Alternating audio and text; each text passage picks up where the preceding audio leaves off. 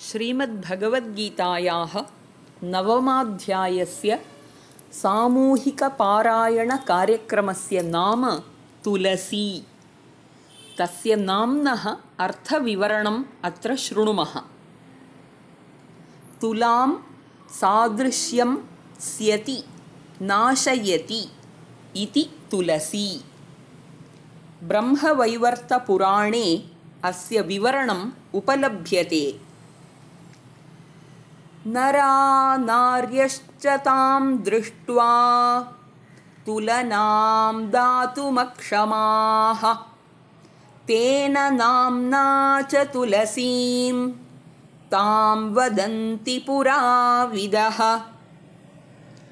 सुभगा पावनी विष्णुवल्लभा हरिप्रिया सुरभिः बहुमञ्जरी पत्रपुष्पा अपेतराक्षसी भूतघ्नी श्यामा पुण्या वृन्दा इत्यादिभिः नामभिः तुलसी ख्याता। अत्र वयं तुलस्याः गुणगणेषु कांश्चन अंशान् अवलोकयाम। भेषजोत्तमा तुलसी तुलसी प्रशस्ता ओषधिरस्ति इति अस्माकं सुविदितमेव। आयुर्वेदशास्त्रे प्रोक्ताः तुलस्याः गुणाः एवं सन्ति। तुलसी लघुरुष्णा च रूक्षा कफविनाशिनी कृमिदोषं निहन्त्येषा। रुचिकृद्वह्नि दीपनी। इति धन्वन्तरिनिघण्टुः वदति। तुलसी अगुर्वी उष्णा रूक्षा स्निग्धरहिता कफनाशिनी रुचिवर्धिनी च। इयं कृमीन् नाशयति जाठराग्निं च उद्दीपयति इति। तुलस्याः अपरं नाम वृन्दा। वृन्दाबहुलं वनं वृन्दावनं। पावने वृन्दावनक्षेत्रे स्वदिव्यलीलाभिः बालकृष्णः व्रजजनानां चित्तानि आवर्जितवान् किल? वृन्दावनस्य संयोगात् भक्तिदेवी पुनः तरुणी जाता इति श्रीमद्भागवतमाहात्म्यवचनम् तुलस्याः अपरं नाम हरिप्रिया। श्रीमद्भागवतपुराणे बालभक्तस्य ध्रुवस्य वनगमनं ततः तेन अधिगतः श्रीनारदमहर्षेः उपदेशः च वर्णितः। तत्र श्रीनारदः ध्रुवाय ॐ नमो भगवते वासुदेवाय इति द्वादशाक्षरमन्त्रम् उपदिश्य भगवतः हरेः सपर्याविधिं च अकथयत् शुचिभिर्माल्यैः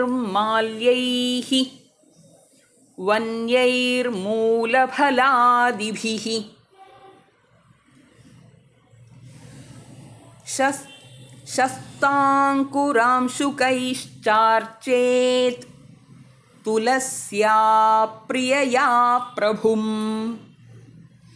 शुचिभिः सलिलैः तन्नाम शुद्धजलेन पुष्पमालाभिः वन्यमूलफलादिभिः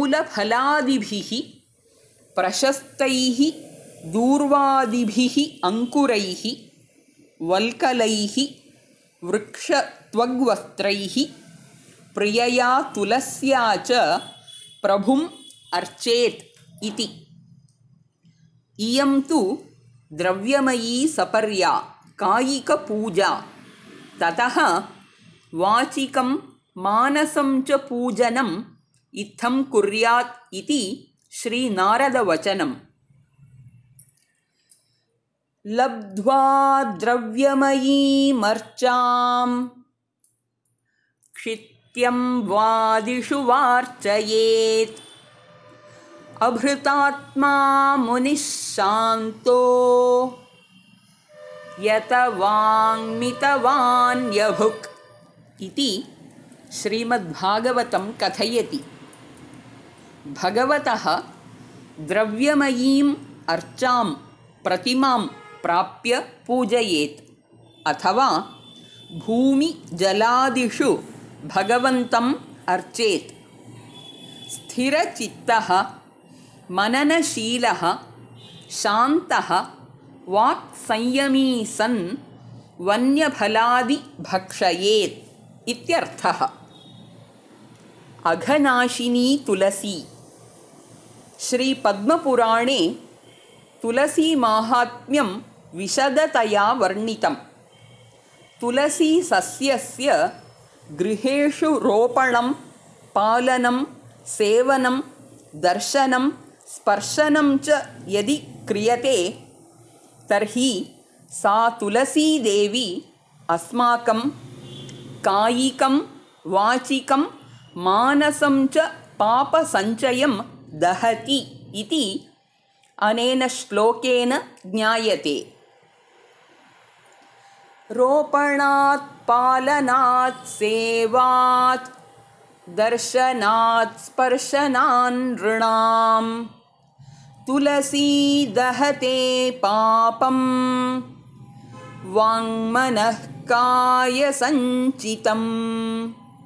इति पद्मपुराणश्लोकः। वन्दनीया तुलसी। तुलसीदलस्य चयनात् पूर्वम् उच्चारणीयः श्लोकः अयम्।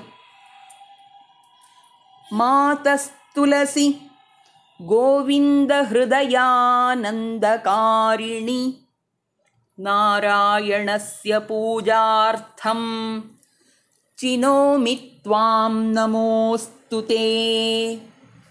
एतदपि पद्मपुराणे लिखितं भवति।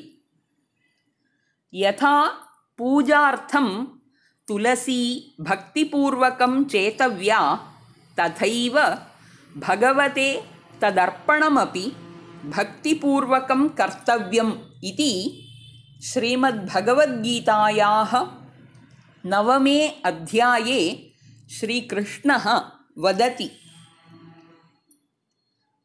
पत्रं पुष्पं फलं तोयं यो मे भक्त्या प्रयच्छति। तदहं भक्त्युपहृतम् अश्नामि प्रयतात्मनः। नवमे अध्याये वक्ष्यमाणस्य ब्रह्मज्ञानस्य वैशिष्ट्यानि अध्यायस्य आरम्भे भगवान् कथयति। इदं ज्ञानं साक्षात् मोक्षप्राप्तिसाधनं विज्ञानसहितम् अनुभवयुक्तं राजविद्या विद्यानां राजा अध्यात्मविद्या। राजगुह्यं गुह्यानां राजा अनेकजन्मपुण्यसाध्यम् अतः बहुभिः अज्ञातं पवित्रं पापानां कारणस्य अज्ञानस्य एव छेदकम्। अतः अतिपावनं प्रत्यक्षावगमं सुखादेः इव अस्य ज्ञानस्य अपि प्रत्यक्षानुभवः भवति। धर्म्यं धर्मात् अनपेतं कर्तुं सुसुखं सुखेन कर्तुं शक्यम् अव्ययं नाशरहितं च इति। भगवतः वासुदेवस्य परत्वं महात्मनाम् अनन्यभक्तिः भक्तेः स्वरूपं च इत्यादयः विषयाः भगवता प्रोक्ताः नवमे अध्याये। शुभङ्करी तुलसीदेवी अस्माकं मनो वाक् कायजं सर्वं कर्म पावयतु। हरिश्च अस्मद्गीतामृतसपर्यां प्रतिगृह्णातु। प्रतिगृह्णातु इति हरिप्रियां हरिं च प्रार्थयामहे अधुना शुभकृन्नामसंवत्सरस्य शुभारम्भे।